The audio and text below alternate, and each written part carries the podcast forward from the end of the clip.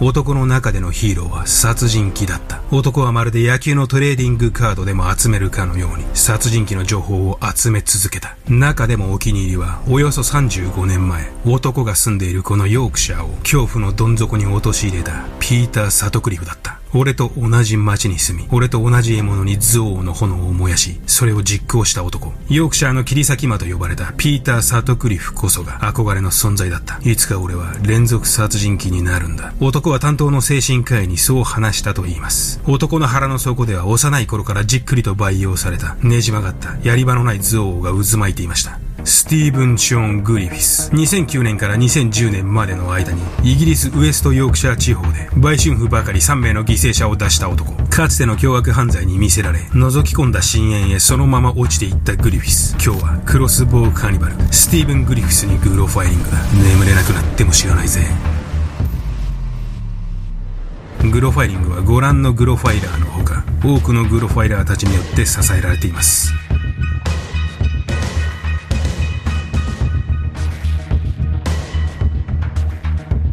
さて今日は殺人鬼に憧れそれを実行した男スティーブン・グリフィスです。グリフィスを語る上でピーター・サトクリフという連続殺人犯の存在は不可欠な要素です。1975年からイギリスヨークシャー地方で5年間にわたり売春婦ばかり13名の犠牲者を出した男。ヨークシャーの切り裂き魔と呼ばれ恐れられたピーター・サトクリフはグリフィスと同じヨークシャーで生まれ育ちました。サトクリフが逮捕された1981年グリフィスは12歳になっていました。グリフィスは当然サトクリフが起こした凄惨な事件をニュースや新聞などで見聞きしていたことでしょう。成長した後グリフィスはサトクリフに強烈な親近感と憧れを覚えるようになっていきます。また彼らの共通点はウエストヨークシャーという場所だけにとどまりません。決して消えることのない売春婦への憎悪もまた彼らに共通する要素だったのです。それでは行ってみましょ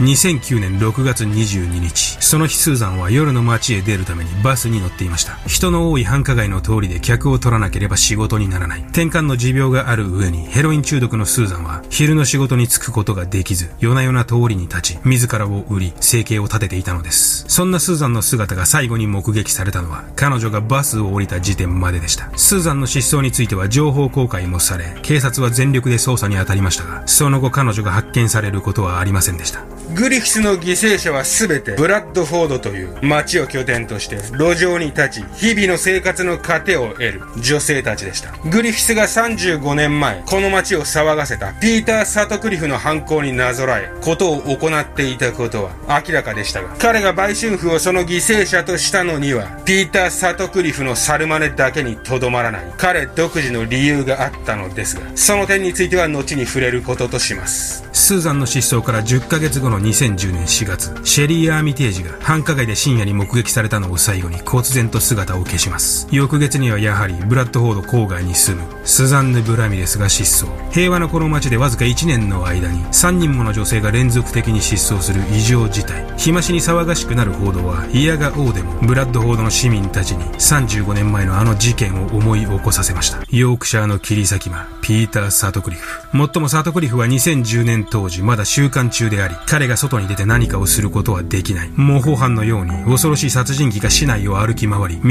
行く女たちを狙っている。市民が再びパニックに陥るのも時間の問題かと思われました。しかし事件は誰も予想だにしていなかった展開を迎えるのです。最後の失踪者であるブラミネスの失踪から2日後の5月24日、地元の警察へ血相を変えて飛び込んできたのはアパートの管理人でした。週末の休みを終えて出勤した管理人はセキュリティカメラの映像を確認し衝撃を受けました。ビデオには2日前に失踪したブラミレスと一人の男が映っていました。薄暗い路上に飛び出したブラミレスを追いかける男。男はブラミレスを地面へ殴り倒し、馬乗りになり、押さえつける。そしてなんと男はそのまま手に持ったボウガンを彼女の後頭部めがけて発射したのです。2発の矢を浴びて絶命したブラミレスを引きずり戻す男。とここで男が監視カメラに気づきます。迷わず監視カメラに近づいてくる男は、まるで勝者の雄たけびかのように手に持ったボウガンを高々と掲げています。そう、この男こそ一連の失踪事件で消えた女たちが最後に出会った客であり、彼女たちを殺害した張本人の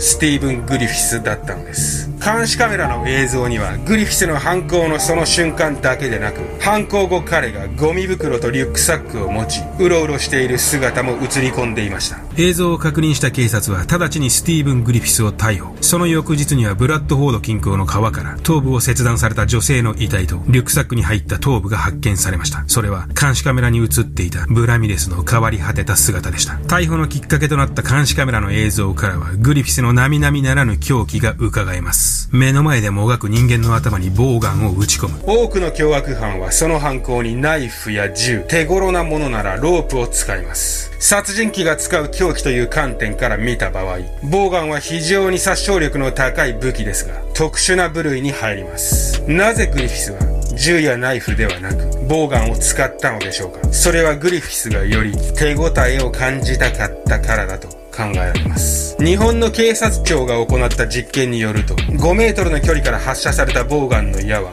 ヘルメットをかぶったマネキンの頭を貫通します。近い距離にいる獲物を確実に仕留めることができるボウガンは、入手の容易さや威力、そして手応え、その全てにおいて、グリフィスが望んだ結果をもたらしてくれる狂気だったのです。取り調べを受けるグリフィスは全ての罪を自白し、進んで自分のことを話し出したと言います。まるで誰かに聞かれることを待っていたかのように。グリフィスは犯行の前に、地元の大学で心理学の博士号を取得していました。そしてそのために研究していたテーマこそ、イギリス国内で起きた殺人事件の歴史だったのです。深淵を覗き込むとき、深淵もまたお前を覗き込んでいるのだ。ニーチェの有名なこの言葉の通り、グリフィスは深淵に落ちていってしまったのでしょうか。なぜグリフィスは殺人鬼に魅了され、売春婦をそのターゲットとしたのか、グリフィスの過去を見てみましょう。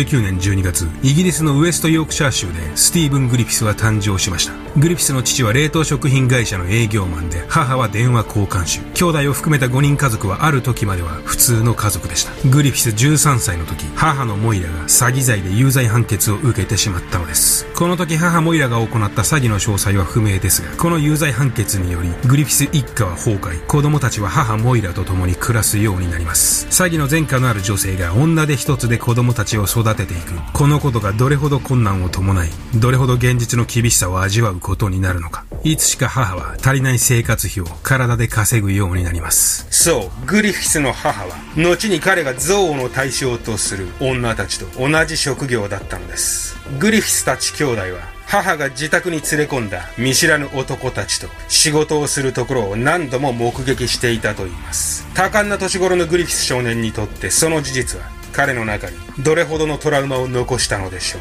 有名なシリアルキラーであるヘンリー・ルーカスもまた、グリフィスと同様に、母が自宅で複数人の男たちと仕事をする姿を目撃しています。そんな母の姿を目撃していたグリフィスは次第に飛行に走り、万引きを繰り返すようになります。そしてグリフィス17歳の時、些細なことでスーパーマーケットの店員と揉めたグリフィスは、店員の顔をナイフで切り裂き、傷害罪で逮捕され、少年院に送致されます。この頃すでにグリフィスの内側には、抗い難い憎悪が渦巻いていたのかもしれません。少年院に収監されたグリフィスを担当した精神科医は、彼のこんな言葉を記憶していると言います。いつか俺は連続殺人鬼になりたいと思っている。1年後、グリフィスは少年院を出所します。出所後のグリフィスはアパートで一人暮らしを始め、大学に入学し、そこで心理学の勉強を始めます。しかしグリフィスのサディスティックな衝動は何ら改善されることはなく、加速度的にその過激さを増していったのです。撃ち殺した鳥の死骸を解剖する。少女にナイフを突きつける。恋人へ暴力を振るう。この頃のグリフィスはどんなに暗い日でも常にサングラスをかけていたと言います。この点において、バージニア工科大学院銃乱射事件の犯人であるチョ・スンヒが大学内で常にサングラスをかけていたことと、グリフィスには